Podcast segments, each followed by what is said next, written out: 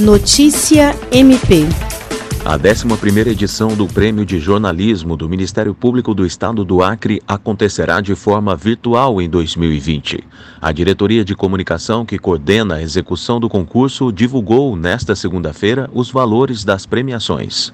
Os prêmios variam de 5 mil a 3 mil reais para profissionais e, pela primeira vez, acadêmicos de jornalismo, como também de publicidade, que antes ganhavam troféu e certificado, também irão receber prêmios no valor de mil reais. O concurso, que este ano tem como tema o papel do MP no combate ao coronavírus, contemplará trabalhos veiculados por websites, jornais e emissoras de rádio e televisão, e também nas mídias sociais, de 17 de março a 30 de novembro de 2020. Podem participar profissionais e acadêmicos de comunicação. As inscrições vão até 30 de novembro. William Crespo, para a Agência de Notícias do Ministério Público do Estado do Acre.